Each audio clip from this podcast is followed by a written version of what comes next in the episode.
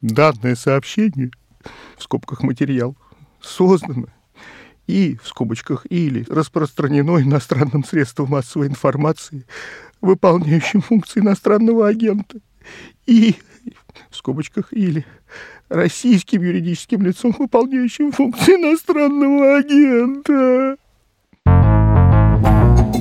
V-Times. В теме. Здравствуйте, это подкаст «Витаймс в теме». И так получилось, что запись этого подкаста оказалась зажата между двумя событиями, имеющими принципиальное значение для Беларуси. Первое из них – это поимка в небе над Белоруссией рейса авиакомпании Ryanair Афины-Вильнюс, принудительная посадка самолета и арест видного белорусского журналиста Романа Протасевича и его девушки. А другое событие – это пятничная встреча Владимира Путина с самопровозглашенным президентом Беларуси Александром Лукашенко. Наши собеседники усматривают в этих событиях двух некоторую логическую последовательность. Наши собеседники — это белорусский журналист Александр Старикевич, политолог из Белоруссии Андрей Елисеев, руководитель исследовательских программ Фонда «Общественный вердикт» Асмик Новикова, политолог Аркадий Дубнов и авиационный эксперт Анастасия Дагаева. У нас на связи Александр Старикевич, белорусский журналист и автор колонок для «Витаймс» о белорусских событиях. Здравствуйте, Александр. Добрый день, Кирилл. Как вообще, даже не факт ареста Романа Протасевича, а как вообще вот посадка самолета при помощи МиГ-29, вот как она в Беларуси воспринята? Была? Сторонники Лукашенко сказали, правильно сделал, молодец, круто.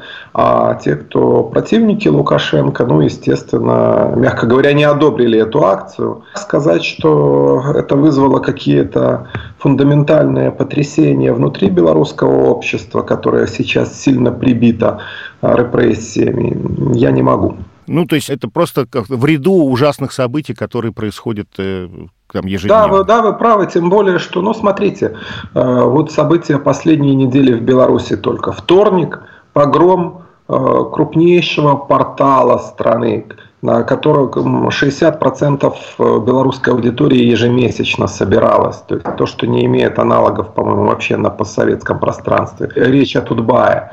Э, дальше, пятница, э, в колонии умирает 50-летний политзаключенный Витольд Ашурок.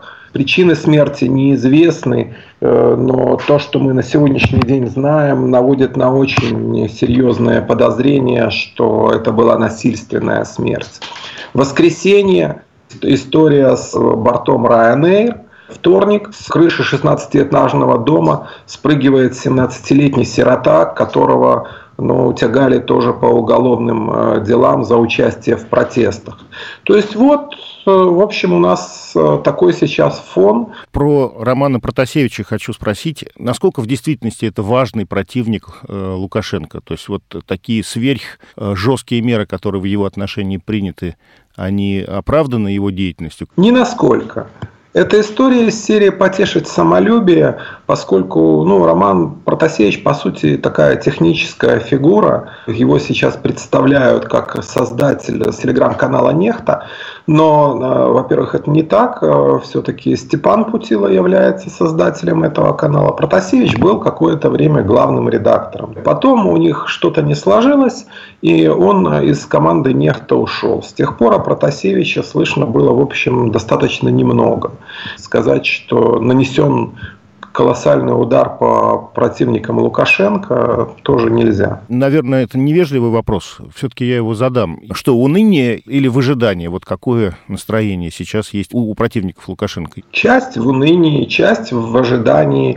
Ничего сверхъестественного не происходит. Это то, о чем The Times писала еще прошлым летом, в разгар, когда протесты были на пике, что если э, они не дойдут до логического финала, то дальше будет реакция, дальше будет э, зачистка, которая сейчас, собственно, и осуществляется.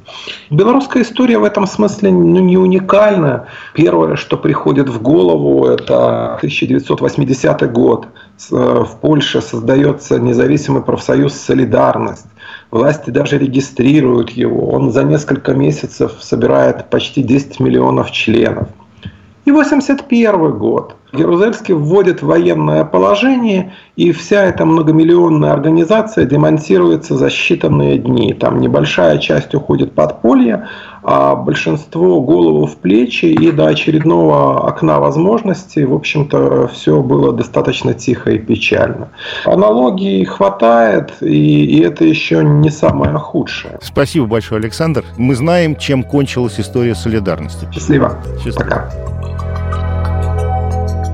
Разговариваем на эту же примерно тему с Андреем Елисеевым, белорусским политологом. Добрый день, Андрей. Э, Кирилл, добрый день. Имеются очевидные стороны противостояния. С одной стороны, лукашенковцы, и с другой стороны, вот э, не очень оформленный, но все-таки оппозиционный народ.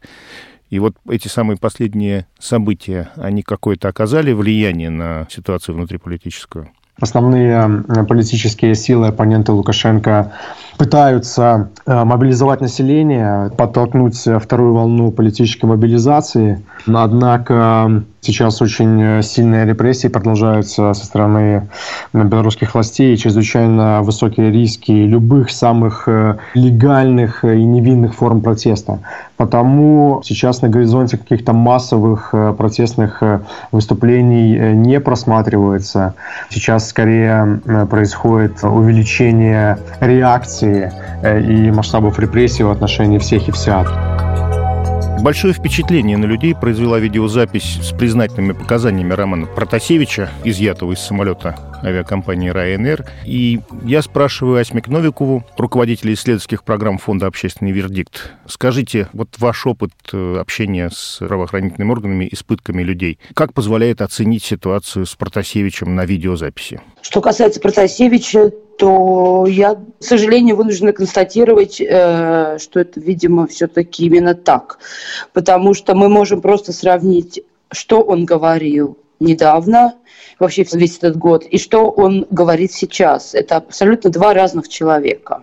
И, конечно, это все вызывает отчаяние, потому что понятно, что он, скорее всего, и не знает, что происходит сейчас э, вокруг него и в связи с тем, что случилось. К нему ведь, по-моему, еще на вчерашний день вот было известно, что к нему не допускали адвоката. То есть у него нет никакой информации о том, что обрушилось там, я не знаю, рынок авиаперевозок э, в Белоруссии, да, какая реакция со стороны людей, какая реакция со стороны официальных лиц разных государств. Он этого, скорее всего, ничего не знает. И видно, что вот тот сидит человек, э, который э, участвует э, принудительно в некоем спектакле, с затонированным лицом, с цепленными руками и говорит вещи, которые ему абсолютно чужды. И, конечно, да, э, думаешь о том, что он в полном неведении, в четырех стенах и э, участвует в каком-то срежиссированном э, неприятном действии понятно, что это результат давления и обработки. Какая она там была и как это вообще было непосредственно по каким-то конкретным шагам, мне здесь, конечно, сказать нельзя. Особый статус Беларуси, так сказать, в, в европейской семье народов позволяет, не позволяет как-то воздействовать на ситуацию с Протасевичем или, или просто придется у моря погоды ждать? Никаких серьезных рычагов давления, кроме таргетированных и реальных санкций э, экономических, э, просто не существует. И даже это не очень эффективный инструмент, но учитывая, что Беларусь не состоит в органах по обеспечению прав человека Совета Европы, а состоит только в ООНовских органах, да и то мы знаем, как и Беларусь исполняет те решения, которые выносит, например, Комитет против пыток Организации Объединенных Наций, что, в общем-то, очень сложно пытаться какими-то международно-правовыми средствами здесь работать. Но экономические санкции могут быть действенными. Другой вопрос, что они, конечно же, ударят э, по обычным людям очень сильно. Спасибо, большое. Надо не снижать общественного внимания. Да, это, это обязательно. Да, счастливо, будьте здоровы. До свидания. Один из главных специалистов по интеграционным процессам в СНГ, политолог Аркадий Дубнов, я попросил его покомментировать ситуацию с Романом Протасевичем и какое влияние она окажет вообще на интеграционные процессы России и Белоруссии.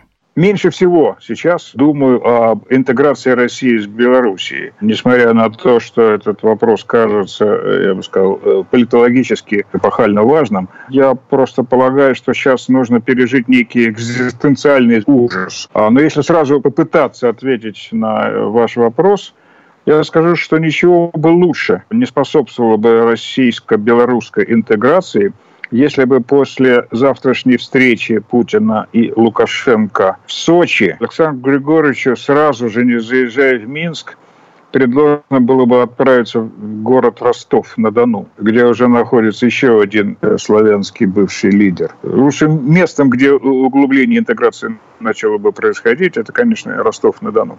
С другой стороны, интеграция, конечно, сейчас уже многими рассматривается как просто механическое переучреждение Белоруссии как э, многочастного субъекта, извините, федерации. Потому что если всерьез принять озабоченность Александра Григорьевича тем, что надо как-то поспособствовать России решением проблем санкций, которые Запад накладывает на нефтяные компании, работающие в Белоруссии, что э, он обозначил основной темой переговоров с Путиным завтра в Сочи, э, то уж проще, конечно, взять, да и действительно сделать эти проблемы не межгосударственными российско-белорусскими, а просто внутренними проблемами российской экономики или просто э, внутреннеполитическими проблемами России, которые Владимир Владимирович решает всегда очень просто. Увольняет не справившегося главу субъекта федерации, и все.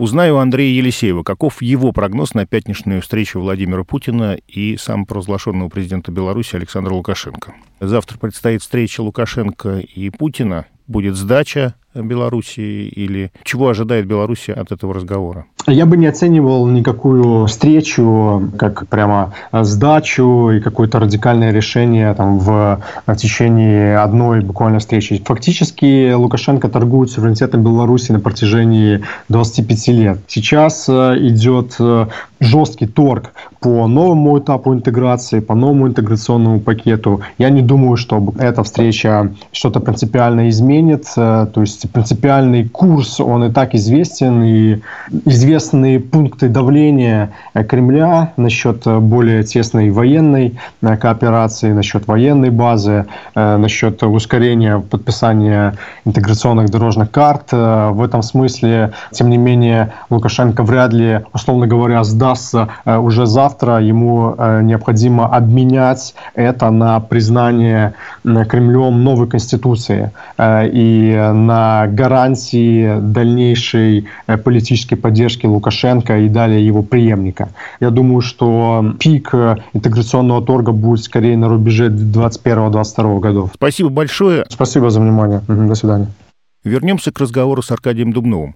Аркадий, скажите, пожалуйста, а другие отношения Лукашенко, не связанные с Россией, как теперь они будут выстраиваться? Лукашенко абсолютно потерял все шансы снова оказаться а, достойным или, как бы, так сказать, приемлемым рукопожатным партнером Запада коллективного, в первую очередь Евросоюза.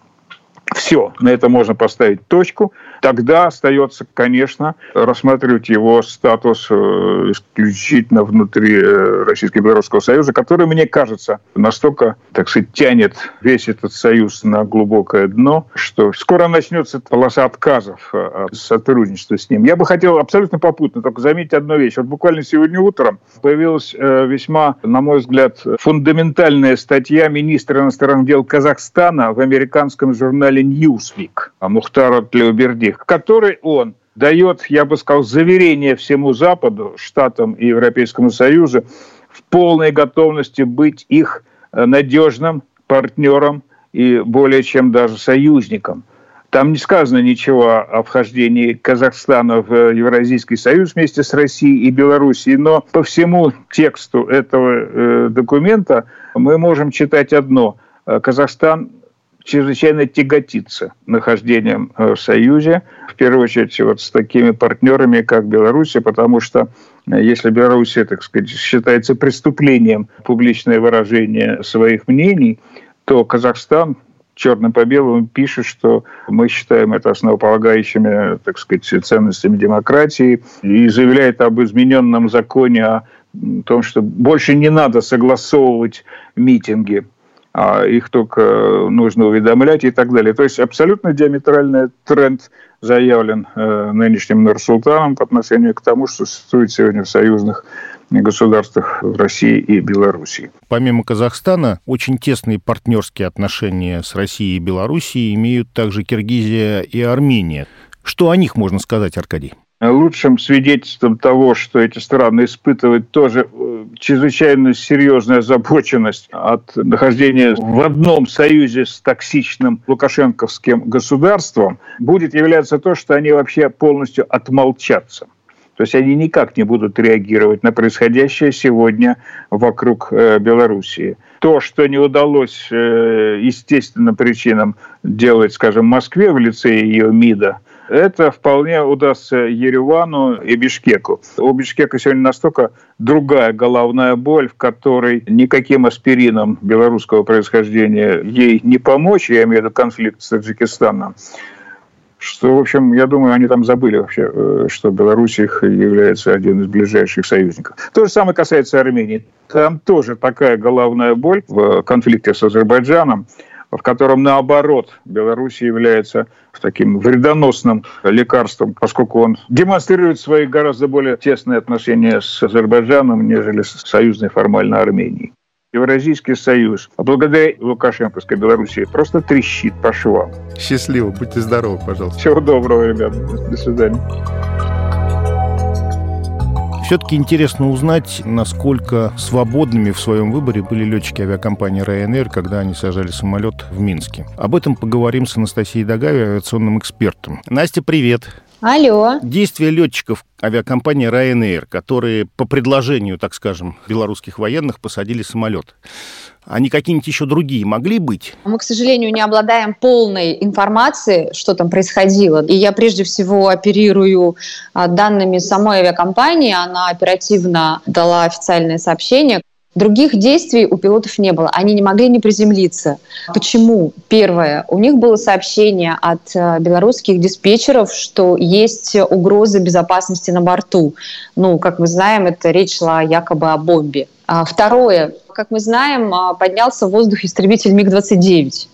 И вот в этих, э, в этих обстоятельствах игнорировать э, сообщения о угрозе безопасности на борту, игнорировать военный самолет, ну, это верхней адекватности. Как сказал мой знакомый действующий командир воздушного судна, вести себя так нагло в небе, не подчиняться не а, требованиям и указаниям, это жесткач ты не знаешь, э, какие намерения и какой приказ у э, военного самолета. Может быть, э, он не просто поднялся крылышками тебе помахать, а может быть, у него приказ в случае неповиновения сбить. Это первое. Второе. Совсем не гарантия, что Литва, а литовские диспетчеры дали бы тебе разрешение, потому что у тебя есть сообщение якобы о бомбе на борту. То есть политику здесь надо полностью выключить, исключить, отбросить. Пилоты действовали согласно инструкциям, процедурам, которые э, прописаны в авиакомпании. Наверное, последнее, что я хочу спросить, это судьба теперь авиаотрасли белорусской. Господин Лукашенко, э, взяв в заложницы авиацию, он а, самый сильный удар нанес собственной национальной авиации. В этом а, парадоксе ужас, мне кажется, случившегося. Человек просто элементарно не смог просчитать последствия. Страдает больше всего а, Белавия. Действительно крепкая, действительно неплохая компания – и они совместно с Минским аэропортом развивали транзитный транспортный хаб, то есть вот связывали разные европейские страны через Минск, а, там связывали Москву э, с, с европейскими столицами и городами. Да? То есть это действительно а, был, к сожалению, наверное, в прошлом по крайней мере, сейчас надо времени уже говорить, хорошая бизнес-модель. И вот эти все действия, они, конечно, перечеркивают все усилия и успехи. Беларусь, она, конечно, небольшая территориально, но, тем не менее, авиакомпании европейские предпочитали летать над э, Белоруссией, потому что это наиболее, если они летали, это значит наиболее оптимальный маршрут, и блокада, изоляция Беларуси и исключение из авиационного сообщества на самом деле потери для всех и для перевозчиков, и страдает сама Белоруссия, потому что действительно транзит – это услуга, за которую страна получает э, деньги. Спасибо большое. Спасибо большое, обращайтесь. В общем, картина складывается такая, что хоть святых вон выноси, положительные перспективы не проглядываются, и можно уповать только на древнегреческую традицию Deus Ex Machina, что какое-то вмешательство свыше вдруг это безобразие прекратит. С вами был подкаст «Витаймс в теме». Читайте нас по адресу vitimes.io и в социальных сетях. Спасибо, всего доброго, будьте здоровы и свободны.